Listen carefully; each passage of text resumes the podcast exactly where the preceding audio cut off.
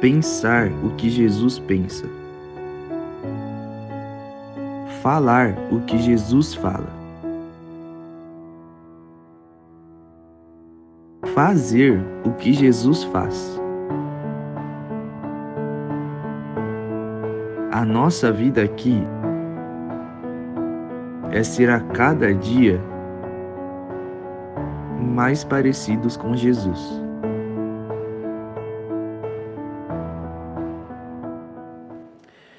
E aí, você já está se sentindo mais parecido com Jesus esse mês? Não? Sim? Amém. Senão eu já ia ficar preocupado. Vamos ter que voltar tudo do zero. É, brincadeira, gente. É, o objetivo dessa série é que a gente entenda que a nossa vida, o, o objetivo da vida cristã é sermos mais parecidos com Jesus. Isso é o que Jesus deseja para você, porque ele é o ser humano perfeito, o ser humano conectado a Deus. E Ele quer que você esteja nessa mesma situação, que você esteja cada vez mais conectado a Deus, que você experimente cada vez mais dessa realidade que Ele experimentou, viveu e passou para os discípulos dele enquanto ele estava aqui na terra.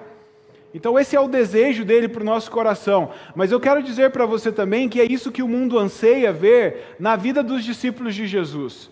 O mundo, quando olha para um discípulo de Jesus, não espera ver nada mais e nada menos do que a vida de Jesus.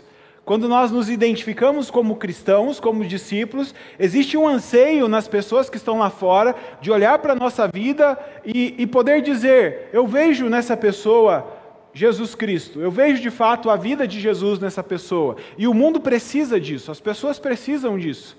Então, o meu desejo é que durante esse mês você se sinta, não só esse mês, mas durante toda a sua caminhada com Jesus, você se sinta mais parecido com Ele a cada dia, que você se sinta mais semelhante a Ele. E quando nós falamos de discipulado, quando falamos de sermos mais parecidos com Jesus, existe alguns assuntos que não tem como não falar sobre eles. E são comunidade de discípulos, e igreja, né? A gente está acostumado a chamar assim, mas comunidade de discípulos. E a outra coisa é liderança. Essas duas coisas caminham muito juntas e eu quero falar com você essa manhã um pouquinho sobre isso. E quando a gente fala é, sobre esse assunto, a gente está caminhando na contramão da sociedade. Por que, que eu digo isso? Porque não é novidade para ninguém que a sociedade de hoje é individualista. A sociedade cada vez mais motiva as pessoas a, a terem a sua caminhada individual, a, a, a caminharem sozinhas. A, a sociedade ela é importante muitas vezes para você conquistar os seus objetivos, mas não para você viver em sociedade, imergido na sociedade. É como se fosse algo que você vai lá, usa e aquilo faz bem para você, depois você se retira, vai para o seu canto e vive a sua individualidade. E, e, isso acaba prejudicando a nossa compreensão de, de discipulado, a nossa compreensão como discípulos de Jesus. Porque o discipulado não acontece, preste atenção nisso, o discipulado não acontece longe da comunidade de discípulos, não acontece longe da igreja. O discipulado acontece junto da igreja, inseridos na igreja. Então, nós não podemos desprezar a comunidade supervalorizando indivíduos ou a nossa individualidade. E eu quero falar aprofundar um pouquinho mais disso, porque o grande problema surge quando nós queremos alcançar a maturidade que é proposta pelo discipulado. Como eu disse, ser discípulo de Jesus é querer cada vez mais ser parecido com Jesus. Isso nós chamamos na Bíblia de maturidade. À medida que eu vou amadurecendo espiritualmente, eu vou me tornando cada vez mais parecido com Jesus Cristo. Quando que eu vou me tornar maduro o suficiente? Quando eu for igualzinho a Ele. Isso vai acontecer? Sim, já está acontecendo. Você está sendo transformado, a Bíblia diz isso, você está sendo moldado, transformado dia após dia para que você seja cada vez mais, seja cada vez mais parecido com Jesus. Esse é o objetivo do discipulado. Só que o problema acontece quando nós queremos alcançar essa maturidade do discipulado do nosso jeito, e não do jeito que Jesus disse que a gente tem que fazer isso. Percebe? Jesus é o mestre. É o nosso mestre, nosso Senhor. É Ele que faz discípulos. Todos nós somos discípulos dele. Se nós começamos a dizer, bom, eu quero ser um discípulo de Jesus, eu quero ser parecido com Jesus, mas em vez de fazer o que Jesus disse que eu tenho que fazer, eu vou fazer do meu jeito. Eu vou fazer, seguir o meu caminho. Então você não está sendo discípulo de Jesus, e eu garanto para você que o resultado final disso não vai ser você ser mais parecido com Jesus, você vai se tornar outra coisa, que não tem nada a ver com Jesus. Porque o discípulo de Jesus segue aquilo que Jesus ensina. E quando isso acontece, quando nós descartamos é, esses ensinos de Jesus, nós rejeitamos coisas essenciais que ele deixou e instituiu na comunidade, na igreja, para o nosso crescimento, como, por exemplo, a liderança e a vida em comunidade, o ensino da palavra de Deus. Isso é descartado. Então, eu quero te convidar a ler comigo um texto que está lá em Efésios capítulo 4, porque esse texto fala exatamente sobre isso. Efésios 4, nós vamos ler a partir do versículo 11. Efésios 4, do 11 ao 16. Preste bastante atenção no que esse texto diz. Esse texto é muito interessante porque ele, ele aborda, Paulo aborda de uma forma muito genial esse assunto de crescimento, de maturidade, de avançar. Só entre o versículo 11 e o versículo 16, essa ideia aparece oito vezes, com verbos como crescer, amadurecer, com ideias como não ser como criança. Então, esse texto fala sobre o discípulo que alcança maturidade. Olha só, versículo de número 11: E ele designou alguns para apóstolos, outros para profetas, outros para evangelistas e outros para pastores e mestres, com o fim de preparar os santos para a obra do ministério, para que o corpo de Cristo seja edificado, até que todos alcancemos a unidade da fé e do conhecimento do Filho de Deus e cheguemos à maturidade, atingindo a medida da plenitude de Cristo. O propósito é que nós não sejamos mais como crianças levadas de um lado para o outro por ondas, e nem jogados de cá para lá por vento de doutrina e pela astúcia e esperteza de homens que induzem ao erro. Antes, seguindo a verdade em amor, cresçamos em tudo naquele que é o cabeça, Cristo. Dele, todo o corpo, ajustado e unido pelo auxílio de todas as juntas, cresce e edifica-se a si mesmo em amor, na medida em que cada parte realiza a sua função. Paulo está escrevendo a uma igreja, a igreja que estava na cidade de Éfeso, e ele está falando sobre a vida em comunidade, sobre a vida em igreja. Ele está falando sobre como deve ser a nossa vida quando nós estamos inseridos no corpo de Jesus, que é a igreja, e vivendo esse discipulado. E aqui no versículo de número 11, que foi o primeiro que a gente leu, ele fala para a gente, é, começa a falar para a gente sobre. É, algum, algumas coisas né, que às vezes até parecem distantes ou parecem meio erradas. Apóstolos, né? Deus deu apóstolos.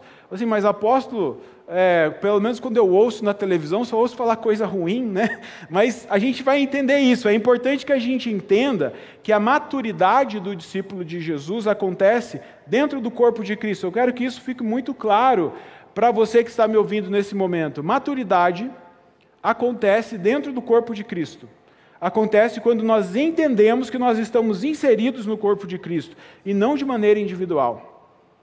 Não acontece de maneira individual. Eu sei que muitas pessoas hoje ficam chateadas com a igreja por diversos motivos, ficam chateadas com a liderança e elas optam por sair da igreja e seguir uma caminhada sozinhos, né? É, tem um nome, são chamados de desigrejados. A pessoa diz: Eu acredito em Deus, eu confio em Jesus, eu sei que Jesus morreu por mim, mas eu quero caminhar sozinho, eu não quero mais caminhar em comunidade. Gente, isso na Bíblia não existe, não tem é, nada que. Tá? Não, não, não, não cabe, não encaixa, está fora do ensino de Jesus. Se fosse assim, Jesus teria chamado uma pessoa só para seguir ele, e mesmo assim teria deixado essa pessoa seguir sozinho, com o tempo. E não é isso. Jesus não fez isso. Jesus nos insere em uma comunidade de discípulos. Então, entenda, a maturidade de um discípulo só acontece quando ele está inserido no corpo, que é o corpo de Cristo, que é a igreja. E para que essa maturidade aconteça, nós temos alguns princípios que nós precisamos valorizar, e esse texto mostra três desses princípios. O primeiro deles é que a maturidade acontece no corpo de Cristo através da liderança. A maturidade do discípulo é alcançada no corpo de Cristo através da liderança. E, novamente, eu sei que quando a gente fala de liderança, a gente está falando no mundo, no cenário atual, de problemas, de pessoas que às vezes é, existe uma expectativa de que elas sejam perfeitas, de que elas nunca falhem, mas elas falham. Então, tem alguns problemas né, relacionados à liderança que eu quero pontuar desde já, porque isso pode rondar a sua cabeça enquanto eu estiver falando. Não aceitar uma liderança por causa da ênfase ou estilo que esse líder tem. Então, o que, que acontece muitas vezes? Estamos falando de contexto de igreja, de comunidade. Um determinado líder é, tem uma ênfase, ou ele tem um estilo de liderança. E aí, nós, né, como membros que estamos, como membros do corpo de Cristo que estamos seguindo essa liderança, não concordamos com a ênfase que ele dá, ou, a, ou o caminho, a forma como ele caminha. E o que, que a gente faz? A gente opta por não seguir esse líder e sair e, e seguir o nosso pró próprio caminho. Isso é uma coisa que acontece muito, muito. É, muitas pessoas têm a sua caminhada com Cristo vamos dizer assim, paralisada, travada, porque elas olham para líderes humanos, elas veem esses líderes humanos, muitas vezes não são nem falhas tá, do líder, é porque o líder tem uma ênfase diferente, ele fala de um jeito diferente, ele lidera de um jeito diferente, e aí a pessoa ela para de caminhar com Jesus porque ela está olhando para o líder e não para Jesus. Esse é um problema que acontece. Outro problema, as nossas preferências pessoais pela liderança. Parece um pouco a primeira mas às vezes eu gosto mais de um líder que para para me ouvir e fica me ouvindo, e depois ele é, me abraça e ora comigo. Às vezes eu já gosto mais de um líder que chega quebrando tudo e falando: Ó, oh, você tem que fazer isso, isso e isso, sem é, objetivo, né? Então, nós temos o, o, gosto, e se eu perguntar aqui para vocês, se eu perguntar para 10 pessoas aqui, como, qual que é o líder ideal para você, a gente vai ter 10 respostas diferentes aqui. Porque nós temos expectativas diferentes em relação às pessoas que nos lideram. E isso muitas vezes na igreja gera problemas, porque nem todos os líderes são iguais. E aí, por causa disso, muitas pessoas começam a deixar de viver a vida delas, o discipulado delas com Jesus, começam a desvalorizar a liderança, alguns saem da igreja e começam até a buscar o líder perfeito e se perdem, porque não existe líder perfeito, pelo menos até onde a gente sabe, o líder perfeito é Jesus. Ele é o líder perfeito. Todos os demais pastores, líderes, apóstolos, profetas, bispos, enfim, todas as pessoas que estão aí, é, elas caminham também olhando para Jesus com suas falhas, sendo, assim como cada um de nós, moldados para ser cada vez mais parecidos com Jesus. Então, isso é um perigo, é um problema que acontece. E outro problema que eu cito aqui é que acontece muito também de nós idolatrarmos a liderança. Nós olharmos para um líder e falar: esse líder é perfeito, eu quero seguir ele para o resto da minha vida. E aí, quando essa pessoa, por exemplo, é, peca ou falha, a nossa vida vai por água abaixo, a gente se decepciona porque aquela pessoa falhou. Mas por quê? Porque eu estava idolatrando a pessoa, em vez de adorar a Jesus, eu estava dando a minha adoração para esse líder. Um outro problema que acontece, a pessoa decide mudar de igreja, né? aquele líder, às vezes um pastor, às vezes a pessoa nem sabe, ela, ela muda porque tinha que mudar mesmo. Algumas igrejas, eu não estou falando só da igreja presbiteriana ou da CPV, tal, estou falando de modo geral no reino de Deus, algumas igrejas têm o costume de mudar pastores de igrejas. E aí, quando sai um pastor de uma igreja e vai para outra, a pessoa se sente desolada, ela se sente abalada. Acabou o chão dela, às vezes ela até se muda de cidade para seguir aquele líder. E isso é idolatria de liderança, porque nós condicionamos a nossa vida em comunidade à presença de uma pessoa, ao jeito de liderar de uma única pessoa. E algumas pessoas chegam a sair, como eu disse, da igreja porque o líder saiu. Então a gente precisa olhar para o nosso coração e ver se é, nós não temos algumas dessas dificuldades em relação à liderança, porque quando nós olhamos aqui para esse texto que nós acabamos de ler, versículo 11 diz que Deus dá presentes para a igreja. Né? O, o versículo de número 11 fala assim: Ele designou alguns para apóstolos, outros para profetas, outros para evangelistas e outros para pastores e mestres. Esses, essas cinco coisas, né, cinco dons, vamos dizer assim, que aparece aqui, são ênfases ministeriais diferentes que nós encontramos na Bíblia. Só para você entender o contexto, os versículos anteriores dizem, Paulo diz assim, que Jesus Cristo veio aqui à terra e ele morreu, ele venceu o pecado, e nessa batalha contra o pecado, nessa batalha que ele travou, ele tomou alguns despojos. O que, que são esses despojos de guerra? São pessoas. E ele subiu aos céus e ele deu essas pessoas como dons para a igreja. Quem são, quem são essas pessoas? A palavra dom significa presente. Tá? Quem, são, quem são esses presentes que Deus dá para a igreja? São os apóstolos, os profetas, os evangelistas, os pastores e os mestres. Todos esses cinco dons, eles estão relacionados à liderança na igreja, eles estão relacionados a, a, a, a como que a liderança na igreja acontece. E, e, eu sei que a gente associa isso a cargo, né? mas veja, não tem a ver com cargo, tá? Tem a ver com dons que Jesus Cristo deu para a igreja, para que a igreja caminhe, para que a igreja avance. Então, eu quero falar para você, eu acho que é importante, talvez você já ouviu isso alguma vez, mas eu quero falar para você sobre essas ênfases, sobre esses dons que Jesus dá para a igreja. Tá? Então, primeiro que é citado aí são os apóstolos. Os apóstolos normalmente lideram olhando o avanço da igreja como um todo.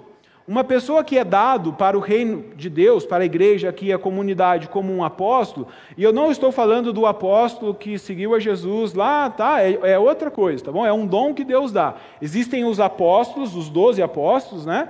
É, lá, no, lá que estão lá no, no, Novo Testamento, quando Jesus vai, ele envia eles, a palavra apóstolo significa enviado, porque Jesus enviou, eles foram os primeiros enviados que conheceram a Jesus, então não estou falando desses, tá? eu estou falando de um dom que Deus dá para a igreja. O que, que essas pessoas que têm esse dom apostólico têm? Elas são focadas no avanço da igreja, na direção da igreja, na essência da igreja de forma geral, mais ampla. Então eu vou citar um exemplo bem conhecido de um, uma pessoa que tem esse dom, que você vê ele quase todos os domingos aqui, porque quando ele não está aqui, ele está exercendo esse dom. O pastor Ricardo é uma pessoa que ele, o olhar dele está além da CPV. Deus chamou ele para abençoar a igreja, a comunidade local, ele faz isso, mas o olhar dele está além da CPV. Então, ele abençoou a igreja lá em Uberlândia, como ele está fazendo isso. Esses dias ele estava lá em Ponta Grossa, abençoando a igreja, levando isso para a igreja. Então, é, é, um, é uma ênfase que, que o próprio Espírito Santo gera na pessoa, dá capacidade para a pessoa, para que ela abençoe o reino de Deus, porque quando Deus olha aqui para a terra, ele não tem uma igreja favorita. Então, ele precisa abençoar todo o povo. E ele usa essas pessoas para abençoarem todo mundo. Então, essas pessoas que têm esse dom apostólico, elas atuam além da comunidade local, além da igreja local. Abrem novos caminhos no reino e são catalisadores de mudanças em grande escala, por onde elas passam. O próximo, né, que o, o apóstolo Paulo diz para a gente, são os profetas. Os profetas normalmente são pessoas que lideram atentos ao que está acontecendo no mundo. Eles estão atentos ao que acontece no mundo e ao que acontece dentro da comunidade, dentro da igreja, e são pessoas que nos confrontam, confrontam a igreja, confrontam a liderança com a palavra de Deus. Então, o profeta é aquela pessoa que está de olho na palavra de Deus, ele tem a sensibilidade do Espírito Santo para entender é, aquilo que está acontecendo lá fora e o que está acontecendo. E quando o mundo começa a entrar de maneira errada na igreja, quando começa a entrar alguns modismos, ele começa, ou quando a igreja começa a esfriar, ele é o primeiro que chega e fala assim: gente, Está tudo errado, a gente precisa parar isso aqui e a gente precisa voltar para Deus, a gente precisa buscar mais a Deus, buscar a presença de Deus, a gente precisa se arrepender dos nossos pecados. O, o, o profeta é essa pessoa que faz isso. Ele está sempre nos alertando quando nós nos desviamos do caminho quando a gente toma um caminho que não é o caminho certo, o caminho do discipulado. Então, o, o, o, ele tem né, essa capacidade de revelar o coração de Deus para o povo, aonde quer que eles vão. Eles ajudam pessoas a experimentar a voz de Deus pela primeira vez, ajudam pessoas a desenvolver essa capacidade de ouvir a voz de Deus, falando com, com eles. É um líder que Deus coloca na igreja, além né, do, dos apóstolos. Quem mais? Os evangelistas. Os evangelistas lideram no anúncio do evangelho e na multiplicação.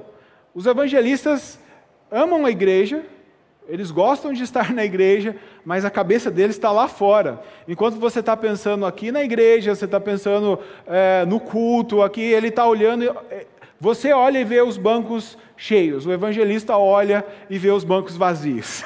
Se você é um evangelista, você olha para os bancos vazios e fala assim: meu Deus, Podia ter mais gente sentada aqui nessas cadeiras, e tem gente lá fora que não conhece o Evangelho, tem gente lá fora que ainda não ouviu. Essas pessoas precisam ser alcançadas pelo Evangelho. Eu preciso pregar o Evangelho para essas pessoas. O evangelista normalmente tem uma facilidade enorme de abordar uma pessoa na rua que ele não conhece e falar do evangelho para essa pessoa com muita facilidade e mostrar, apresentar Jesus para essa pessoa. São líderes que Deus coloca na igreja são portadores da boa notícia, parceiros de Jesus na celebração da transformação de pessoas. Eles amam ver pessoas se rendendo a Jesus, pessoas se convertendo. E eles despertam curiosidade e desejo nas pessoas de conhecer a Jesus. Eles fazem isso porque o Espírito Santo usa eles dessa forma. Aí o texto fala para a gente que existem também pessoas que têm o dom de pastorear, pastores que Deus dá. Os pastores são aquelas pessoas que Deus coloca na igreja que lideram no cuidado e no pastoreio, na orientação. Aquelas pessoas que estão na igreja, é, eles estão mais preocupados com as pessoas que fazem parte da comunidade local. Então, o pastor normalmente é aquela pessoa, não estou falando de pastor ordenado, como eu, por exemplo, que estou aqui à frente, mas alguém que está aqui, que faz parte da comunidade, que olha assim para o lado e fala assim: nossa, aquele irmão fulano de tal já faz dois domingos que ele não está aqui, será que ele está bem? Acho que eu vou fazer uma visita para ele, eu vou ligar para ele. É uma pessoa que ela está preocupada com as outras pessoas, em, em acolher, em ajudar, em, em, ouvir. É uma pessoa que tem essa ênfase pastoral. Então, através do cuidado, através da cura, eles criam uma atmosfera segura, uma atmosfera de família e de pertencimento. E eles trazem até mesmo diversão e prazer para o ministério. As pessoas amam estar ao lado dos pastores porque eles, eles são família, eles gostam de estar juntos, de acolher, de abraçar e permitir que as pessoas se sintam à vontade em volta deles. Normalmente, as pessoas que têm essa ênfase pastoral, normalmente as pessoas se sentem à vontade quando estão do lado dessas pessoas. E Paulo termina dizendo que Deus dá mestres também para a igreja. Mestres são pessoas que lideram com uma ênfase no ensino da palavra de Deus, organizando e sistematizando o ensino bíblico. Eu vou citar um exemplo para você. Talvez tenha um texto da Bíblia que você nunca entendeu. Você sempre lê, você ouve alguém pregando, talvez você me ouviu pregando sobre o texto e fala, meu Deus, mas eu continuo sem entender nada, eu entendi um pouco, mas parece que esse texto é tão difícil. Aí um dia você vai e ouve alguém chegando, alguém que tem o dom de mestre, explicando o texto, e você fala, ah, mas é isso? Nossa, eu entendi tão fácil. É porque o Espírito Santo usa essa pessoa para explicar a palavra de Deus de uma forma que você vai conseguir entender. É isso que, é isso que ele faz. Ele consegue sistematizar, pegar o, o, o texto bíblico e escrever de uma forma que quando você lê, você fala, nossa, eu estou entendendo tudo. Isso é muito prático, isso é muito é, fácil de compreender. A pessoa pega, por exemplo, Apocalipse, Levítico, né, aqueles livros que a gente não entende nada, explica e você fala, nossa, mas eu nunca tinha prestado atenção nisso. São mestres, são líderes que tornam a verdade e o conhecimento sobre Deus acessíveis a todos. E eles têm a capacidade de quebrar a confusão e a desinformação. Veja, Deus deu para a igreja, para o reino dele, esses cinco dons, esses cinco, cinco tipos de pessoas que ele insere na igreja. São dons ministeriais são dons que normalmente levam as pessoas a liderarem nessa área.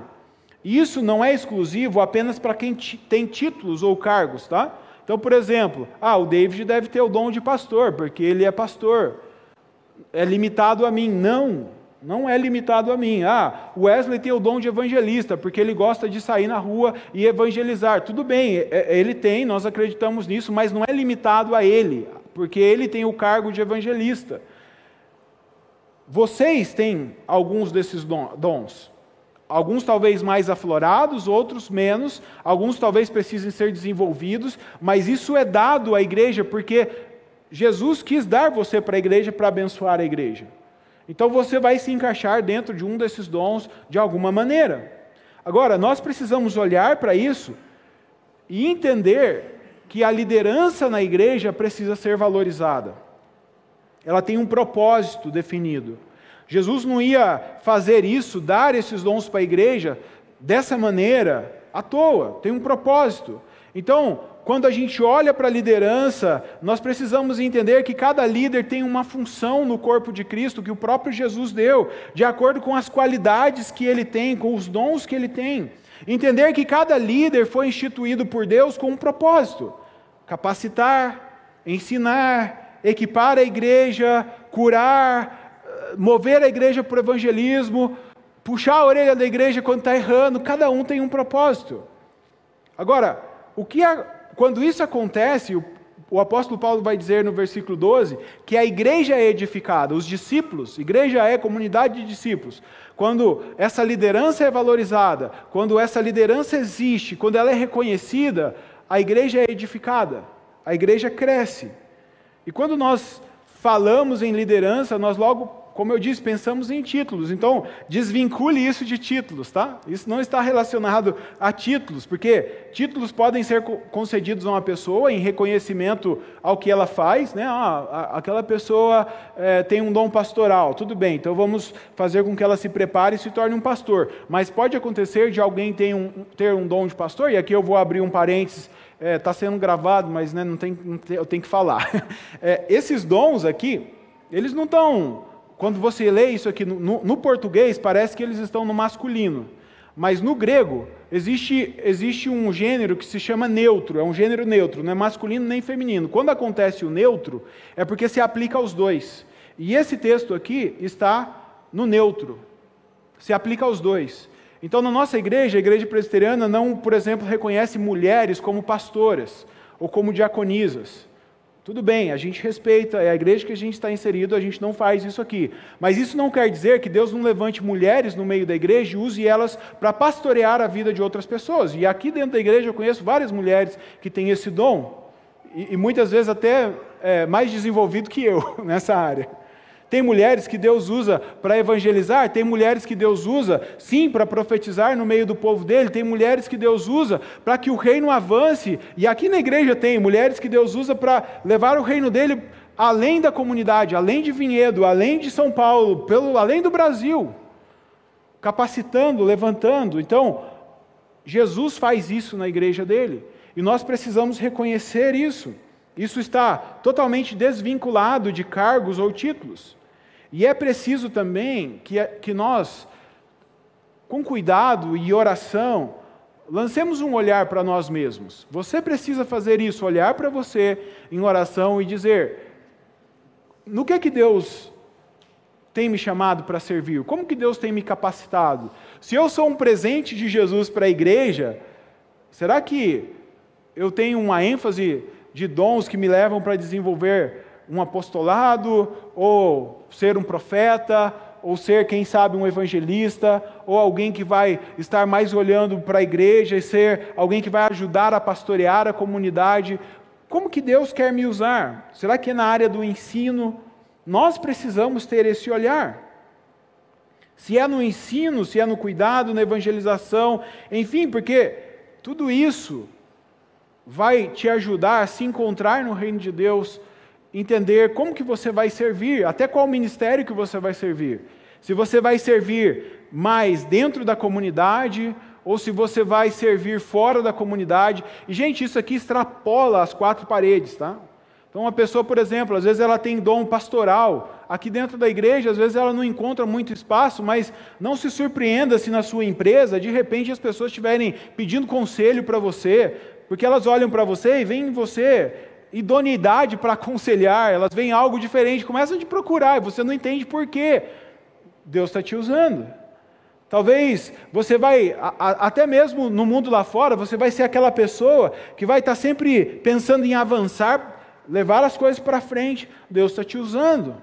Então, isso extrapola as quatro paredes. Então, a gente precisa, sim, nos colocarmos diante de Deus e perguntar: Senhor, como que o Senhor quer me usar na igreja, no teu reino, no mundo? Como que o Senhor quer me usar? Então, perceba: discípulos amadurecem no corpo de Cristo através dessa variedade de líderes, de liderança que é colocado na igreja. E isso nos leva a olhar para cada líder, identificar é, o perfil dessa pessoa e valorizar ela na forma que Deus tem usado ela. Isso também não quer dizer, tá? Que, ah, então eu descobri que Deus quer me usar como uma pessoa que vai pastorear o rebanho dele. Vou, vou ajudar a pastorear, já vou entrar para o ministério de grupos de conexão, já vou começar um grupo de conexão na minha casa e vou começar a pastorear essas pessoas. Glória a Deus por isso. Estou vendo algumas pessoas aí dizendo amém, né?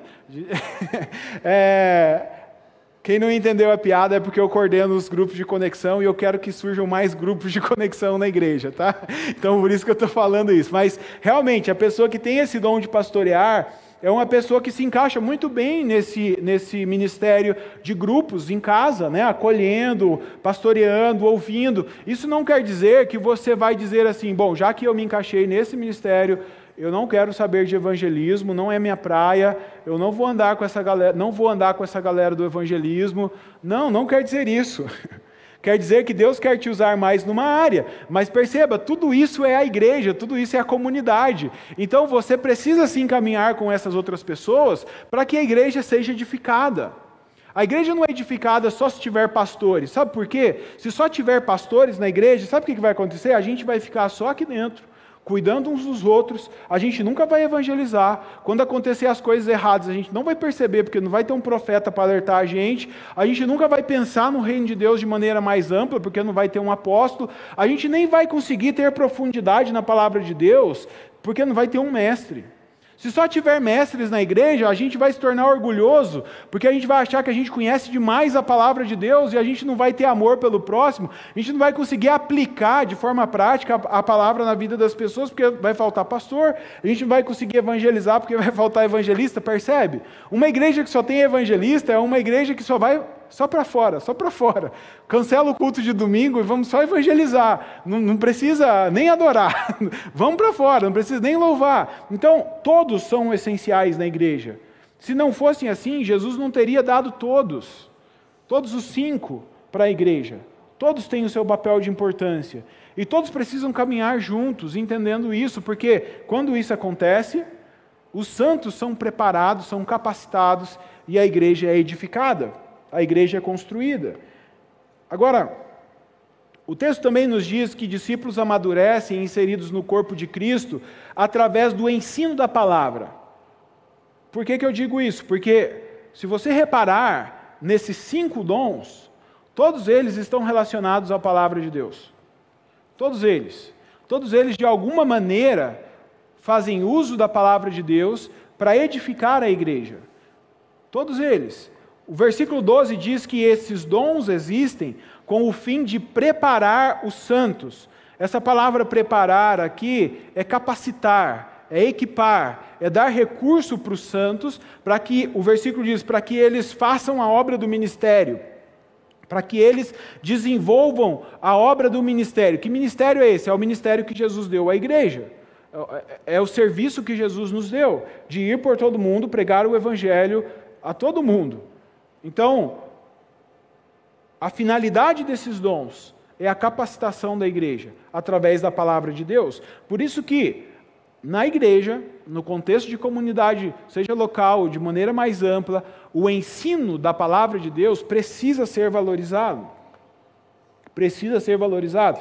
Eu não estou falando apenas do momento de pregação, tá bom? Porque a gente associa muito o ensino da palavra de Deus ao momento de pregação. Na nossa igreja, por exemplo, nós temos outros momentos de ensino que não são é, o momento da pregação, porque a pregação é, uma, é um ensino expositivo. Eu estou falando, vocês estão me ouvindo, eu estou expondo as escrituras, vocês estão recebendo.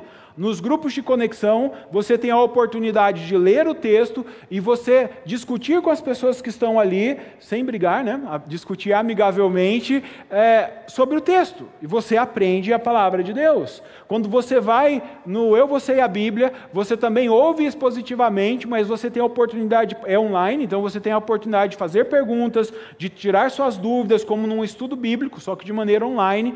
Então são maneiras diferentes de você aprender a palavra de Deus. Se você estiver fazendo discipulado com uma das pessoas aqui da nossa igreja, é outra maneira de você também aprender a palavra de Deus. Então, o ensino da palavra de Deus é essencial para que o discípulo amadureça, para que o discípulo seja cada, seja cada vez mais parecido com Jesus. A maturidade do discípulo vem, preste atenção nisso, à medida que ele sabe identificar, dar valor e aproveitar as oportunidades de ensino da palavra de Deus dentro das diferentes ênfases que foram citadas antes. Porque todos esses líderes, apóstolos, profetas, pastores, mestres, é, faltou um, evangelistas, eles, eles estão ensinando. Eles estão ensinando. Então eu, como discípulo de Jesus, preciso aprender a palavra de Deus com essas pessoas, nessas ênfases diferentes. Qual que é o problema? Normalmente o que acontece é que em vez de nós valorizarmos essa diversidade, nós começamos a fazer comparações entre as pessoas, e por causa do nosso gosto, da nossa afinidade, a gente deixa é, de crescer com essas pessoas e com o que elas podem oferecer para as nossas vidas. Gente, entenda uma coisa: igreja não é uniformidade, tá? Igreja é uma comunidade, sim, nós estamos reunidos porque nós temos coisas em comum. A coisa mais essencial, principal que nós temos em comum é a nossa fé em Jesus Cristo. Isso nos une. O que, que nós temos em comum? O essencial, a nossa fé em Jesus Cristo. Nós cremos que em Jesus Cristo nós temos a salvação da nossa alma, Ele perdoa os nossos pecados. Comunidade, temos algo em comum. Mas nós não temos tudo em comum. Tá? Porque isso seria o quê? Não seria unidade, isso seria uniformidade. O que é uniformidade? O exército. Né? Você olha, todo mundo está de uniforme, do mesmo jeito. Se você vê de longe, você nem consegue distinguir as pessoas. A igreja não é uniformidade, a igreja é diversidade, é comunidade, é unidade. Nós estamos unidos pelo Espírito Santo, pelo amor, pela fé que nós temos, mas nós somos diversificados. Cada pessoa pensa de um jeito e Deus quer que seja assim. Igre... É uma riqueza tremenda que a igreja seja assim. Que pessoas tenham ênfases diferentes, dons diferentes. Deus vai usar uns de uma maneira, outros de outra maneira. E o Espírito Santo nos une. Para mim, o maior milagre da igreja é exatamente esse: pessoas diferentes, de contextos diferentes, que têm dons diferentes, que foram chamados por Deus para fazer coisas diferentes, que estão unidas porque elas estão unidas em Jesus Cristo pela fé que elas têm em Jesus Cristo. Então, nós não podemos olhar para essa liderança e começar a, a desprezar, porque a gente não tem afinidade com esse tipo de ministério. A conclusão que a gente chega né, desse ensino de Paulo é que os discípulos amadurecem quando eles valorizam o ensino da palavra nessas ênfases. E isso nos leva a nos questionarmos qual é a importância que nós temos dado ao ensino da palavra de Deus. Qual importância nós temos dado ao ensino da palavra de Deus? Eu, eu já falei isso, vou repetir novamente. Pense agora quanto tempo você tem frequentando uma igreja. Quanto tempo que você é cristão e você faz parte de uma igreja? Já pensou nisso? Quantas vezes você já se sentou numa cadeira ou num banco como esse para ouvir uma pregação da palavra de Deus, um estudo da palavra, Quantas vezes você já teve a oportunidade de discutir a palavra e aprender coisas sobre o reino de Deus, sobre Jesus? Transforma isso em horas. Será que dá aí 3 mil horas? Sabia que tem faculdades, graduação, que a grade curricular para você se tornar, talvez, um professor, alguma coisa, alguma profissão, eu, eu, agora fugiu aqui, né? Bacharel, obrigado, Yuri. Se tornar um bacharel em alguma, alguma coisa, em alguma área, é de 3, 3 mil horas. 3.500 horas. Só que boa parte de nós, como cristãos, temos muito mais horas sentados ouvindo a palavra de Deus e aprendendo a palavra de Deus. Algumas pessoas, eu vou me arriscar a dizer, talvez já tenham 40 mil horas sentados ouvindo a palavra de Deus. Isso já dá para ser um doutor em palavra de Deus e ensinar para as pessoas. Transmitir aquilo que você aprendeu ao longo de toda a sua vida em uma dessas ênfases. Talvez no evangelismo, talvez é, como um mestre, talvez como um pastor. Percebe? Então, repito a pergunta: como nós temos lidado com o ensino da palavra de Deus? Será que a gente ouve, a gente deixa descer para o nosso coração, a gente anota, a gente reflete durante a semana, nós oramos e falamos, Senhor, eu quero que isso de fato mude a minha vida? Ou é algo que entra no meu ouvido e na quarta-feira eu já não lembro mais de nada? Como que a gente lida com o ensino da palavra de Deus? O Salmo primeiro fala como nós devemos lidar com a palavra de Deus. E a palavra de Deus, ela tem que entrar no nosso coração e nós precisamos ficar remoendo ela. Sabe como quando uma vaca, um boi vai comer o pasto e ela come, ela regurgita, ela come, regurgita. Eu sei que é nojento, mas é, trazendo a aplicação para a palavra de Deus, é isso que nós devemos fazer. Nós devemos ler a palavra de Deus, ouvir a palavra de Deus, nós devemos deixar que ela entre no nosso coração, trazer ela para a nossa mente, viver, praticar, levar ela, ela para o nosso coração. Isso tem que ser diário, diário. Porque a palavra de Deus vai te transformar, vai te moldar. E eu tenho certeza que muitos de vocês aqui têm horas e horas e mais horas de aprendizado da palavra de Deus. Agora, como que nós lidamos com isso? E veja, isso não é uma inovação do apóstolo Paulo escrevendo para a igreja em Éfeso. Lá em Mateus, capítulo 28, versículo 19 e 20, Jesus fala assim: Vão e façam discípulos de todas as nações, batizando-as em nome do Pai e do Filho e do Espírito Santo. Como que vocês vão fazer isso? Ensinando essas pessoas a obedecer a tudo que eu ordenei a vocês, tudo que eu ensinei a vocês e ordenei a vocês, que vocês obedecem, vocês vão fazer discípulos ensinando essas pessoas as mesmas coisas. E eu estarei com vocês até o fim dos tempos. Então, essa coisa de ensinar, de ensino da palavra, de nós aprendermos e passar para frente, de ensinar outras pessoas, é algo que Jesus nos ordenou a fazer. Então, nós precisamos aprender sim e passar isso para as pessoas. A melhor maneira de ensinar a alguém fazer alguma coisa não é mandando a pessoa fazer, tá? Porque talvez você está pensando assim, bom, mas eu não sou mestre, né? Então eu não tenho essa articulação toda para preparar um estudo bíblico, ou eu não tenho essa articulação para chegar na frente do público e falar. A melhor maneira que nós temos para ensinar uma pessoa a fazer algo é fazendo aquilo que nós estamos ensinando, aquilo que nós queremos ensinar, é praticando, é vivendo. A maneira como o discípulo aprende no contexto da igreja não é apenas de maneira teórica, mas é através do discipulado, é através da imitação. Discipulado tem mais a ver com imitar alguém, com praticar algo que alguém faz, do que com você ficar ouvindo aquela pessoa falando um monte de coisa. O falar é para facilitar ali, né, na teoria e tudo, mas o mais importante é a prática. Então, se você é discípulo de Jesus, agora eu vou ser bem prático aqui é, percebe que a ênfase que Deus tem te dado, o chamado de Deus é para você ser um evangelista, né, o seu coração está queimando, você fala, meu Deus do céu, hoje tem cadeiras vazias aqui, eu quero que no próximo culto pelo menos 10% dessas cadeiras estejam preenchidas com pessoas que não são aqui da nossa comunidade, eu quero ir na rua, eu quero trazer essas pessoas, eu quero evangelizar. Eu quero pregar o Evangelho. Se isso queima no seu coração, mas você se sente perdido e fala assim: nossa, eu não estou conseguindo fazer isso. Sabe o que você faz para aprender? A gente está falando de ensino da palavra, discipulado. Aproxime de alguém que tem essa ênfase e seja discipulado por essa pessoa.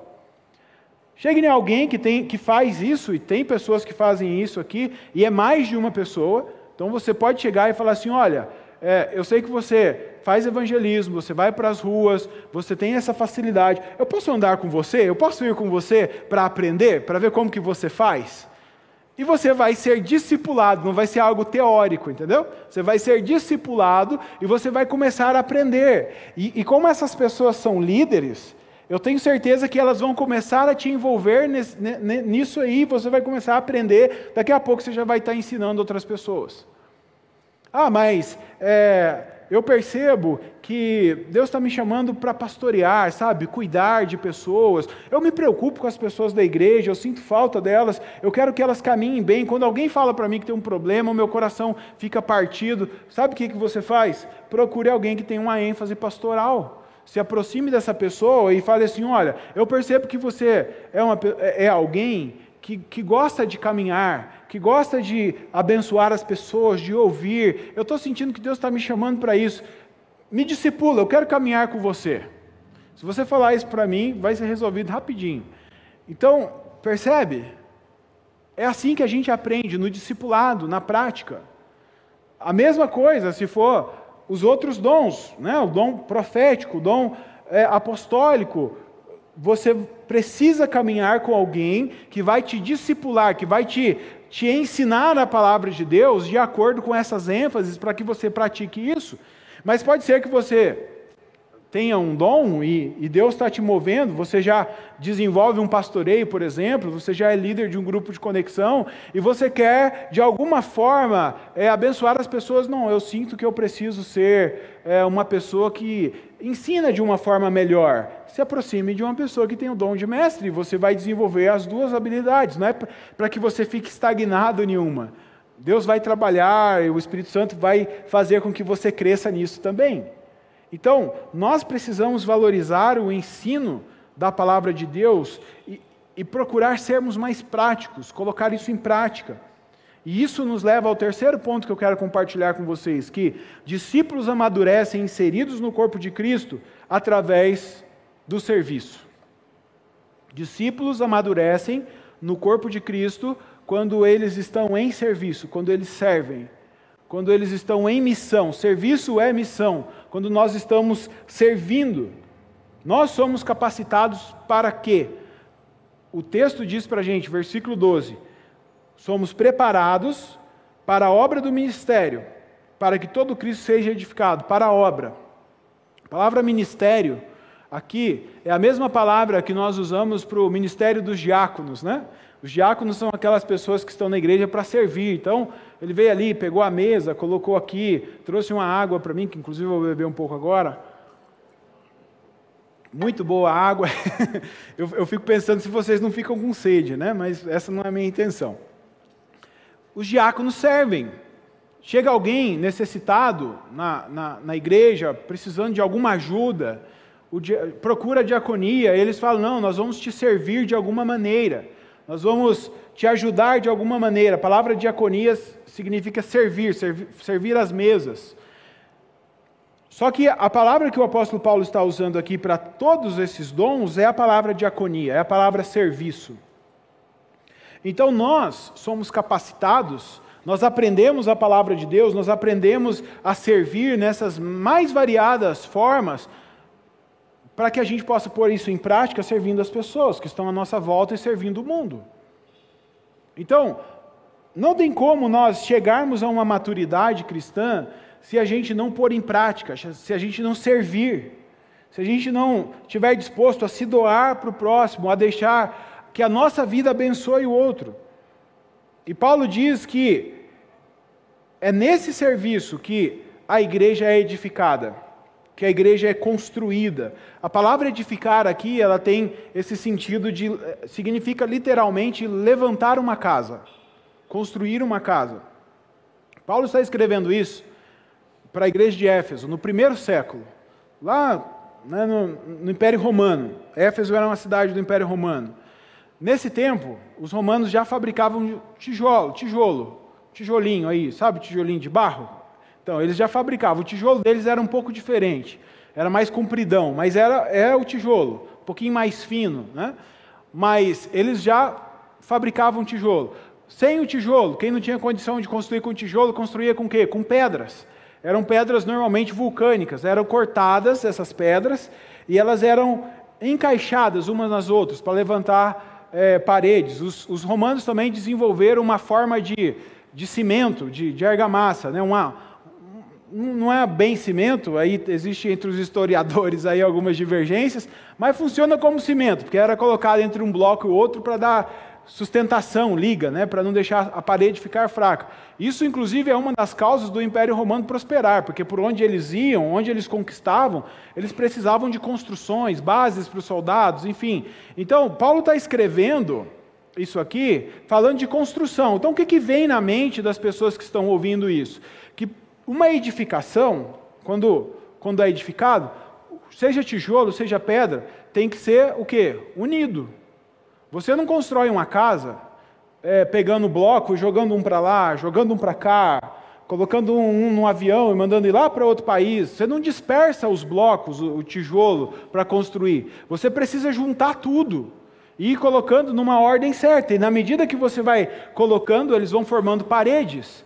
As paredes vão se ligando, vão se unindo, isso vai sendo edificado até que chega lá em cima, no topo da casa, que é o sentido dessa palavra edificar. Então o fato é que para se construir alguma coisa, você ajunta, você não pode dispersar, você coloca tudo junto.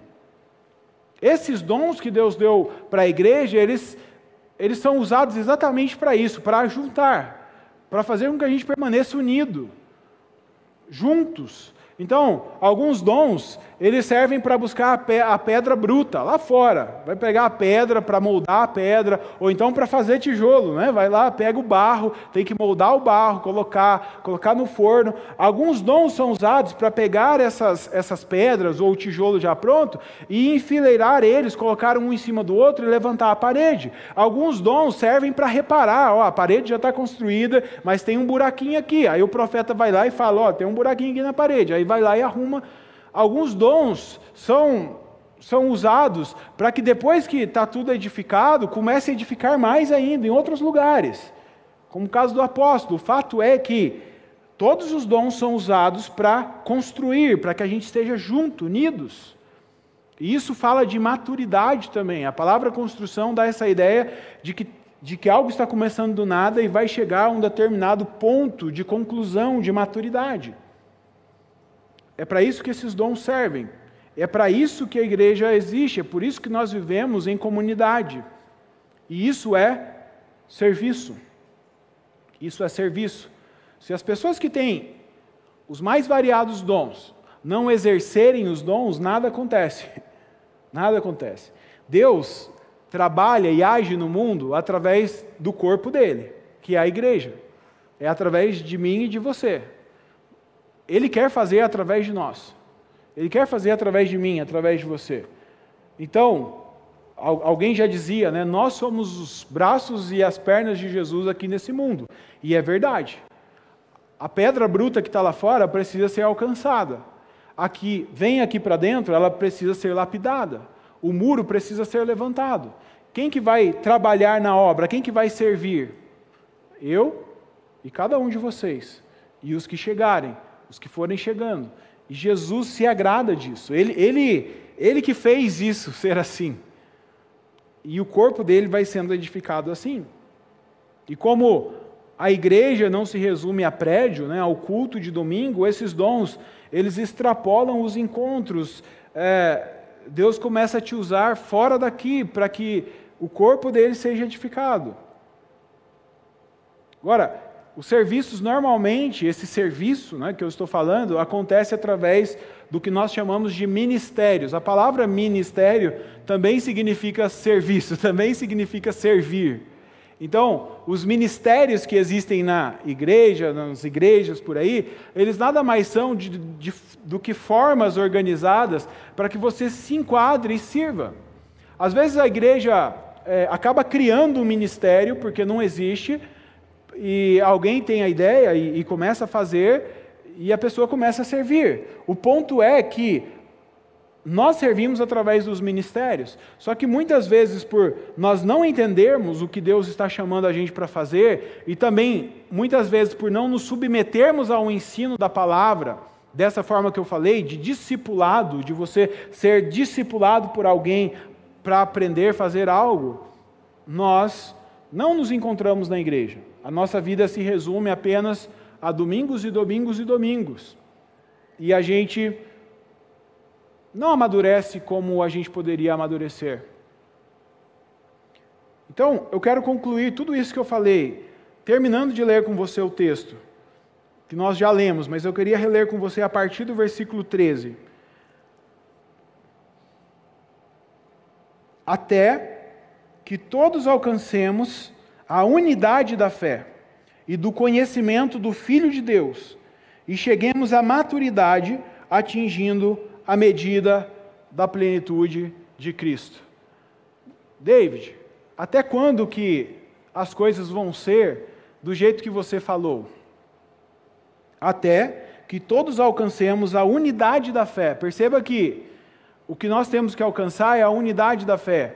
Isso quer dizer que o que é mais importante entre nós, sabe o que, que é? É a unidade da nossa fé. É aquilo que nós cremos.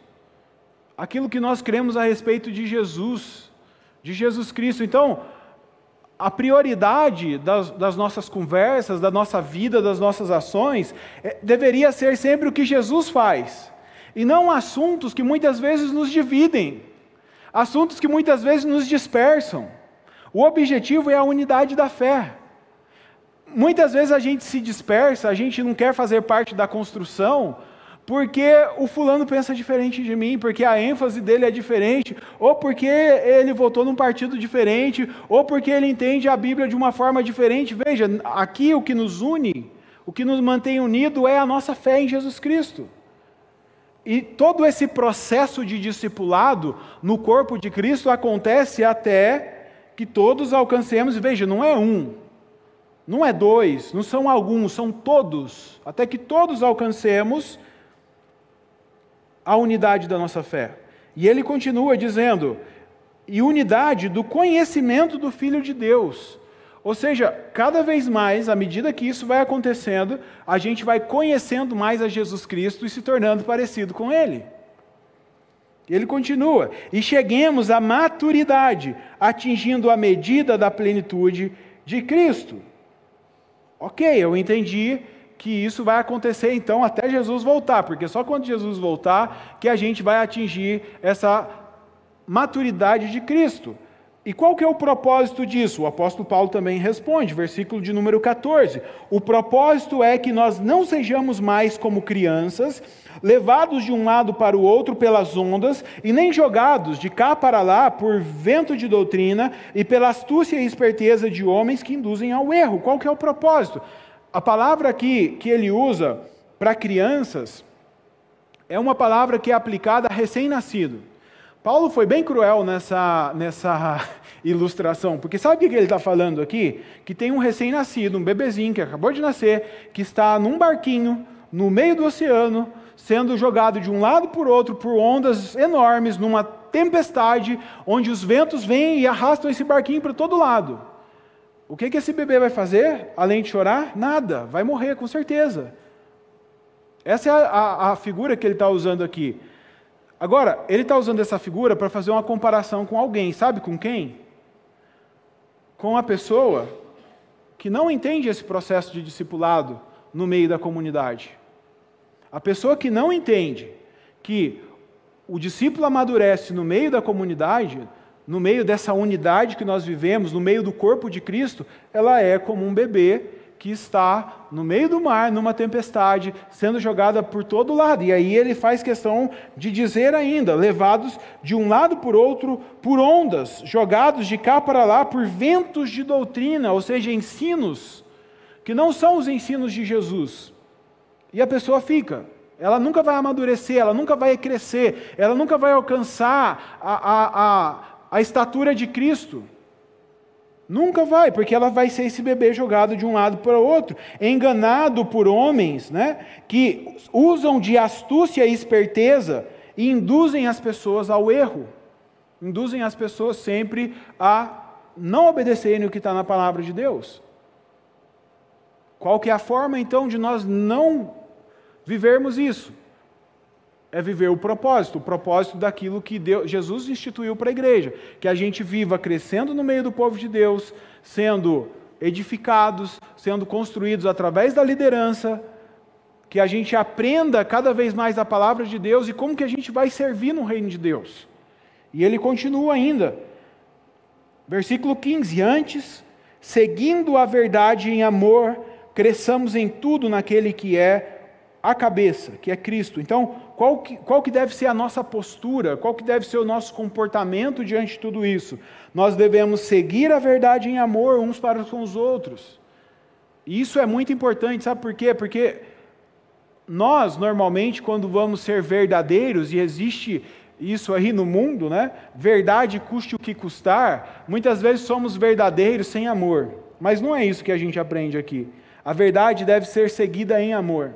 A correção sempre deve vir em amor, seguindo a verdade em amor. Nós vamos é, crescer em tudo naquele que é o cabeça, que é Cristo. Dele, todo o corpo, todo o corpo, não uma parte do corpo, mas todo o corpo, ajustado e unido pelo auxílio de todas as juntas, cresce e edifica-se a si mesmo em amor, na medida em que cada parte realiza a sua função. Na medida que cada um desenvolve aquilo que Deus chamou ele para fazer, é, à medida que cada um ensina aquilo que Deus chamou ele para ensinar, com a sua vida, vivendo aquilo, a gente vai se ajustando, como as pedras que vão sendo cortadas para serem encaixadas, como tijolo que vai sendo moldado para encaixar um no outro. Nós vamos sendo moldados para ser edificados. É assim que o corpo de Cristo vai sendo construído. E isso fala de maturidade. Então, como discípulos de Jesus, nós não alcançamos a maturidade fora da vida de comunidade. Então, tenha certeza de uma coisa: você precisa cada vez mais valorizar a comunidade. Você precisa valorizar o discipulado que acontece aqui, você precisa valorizar a liderança que Deus coloca sobre a sua vida, e eu não estou falando novamente sobre cargos, eu estou falando sobre dons que Deus dá. Dons que Deus coloca no meio da igreja. E algo que o Espírito Santo colocou no meu coração, muitas vezes, talvez você fale assim: ah, mas eu não sei, para terminar já, tá? E a gente, nós orarmos. Eu não sei quem na igreja tem o dom que Deus está me movendo a, a desenvolver. Converse comigo, com o pastor Ricardo, converse com os presbíteros, com certeza nós sabemos e vamos poder te ajudar. Só que sabe por que, que muitas vezes você não tem essa noção? Porque os relacionamentos são superficiais. Os relacionamentos são só de domingo. Isso não, não permite realmente que a gente conheça uns aos outros, a ponto de nós entendermos como que Deus está usando o outro. Não permite. Então, se envolva. Sabe, já que você entregou sua vida para Jesus, que você crê nele, que você quer ir para o céu, já que você desfruta dessas bênçãos, se envolve com o corpo de Cristo de uma vez, sabe? Eu vou entrar nisso com tudo. Veste a camisa do, do reino e joga no time. Faz parte, dá o sangue, como diz por aí. Se envolve mesmo para que o reino de Deus avance, alcance cada vez mais pessoas. Senhor, eis-me aqui, eu quero trabalhar, eu quero servir ao Senhor com o tempo que eu tenho. Talvez o tempo é reduzido, mas use o tempo reduzido. Senhor, eu quero estar junto, eu quero fazer com que o reino do Senhor avance, eu quero que o evangelho alcance mais pessoas. Eu quero que os meus irmãos sejam movidos por isso. Eu quero ajudar os meus irmãos, eu quero ajudar os meus irmãos a serem curados. Mas não fique parado, não fique estagnado, porque se nós ficamos estagnados, a maturidade não acontece. A maturidade não vem. Que Deus abençoe a sua vida, que você possa crescer cada vez mais e ser cada vez mais parecido com Jesus, para a honra e glória do nome dele.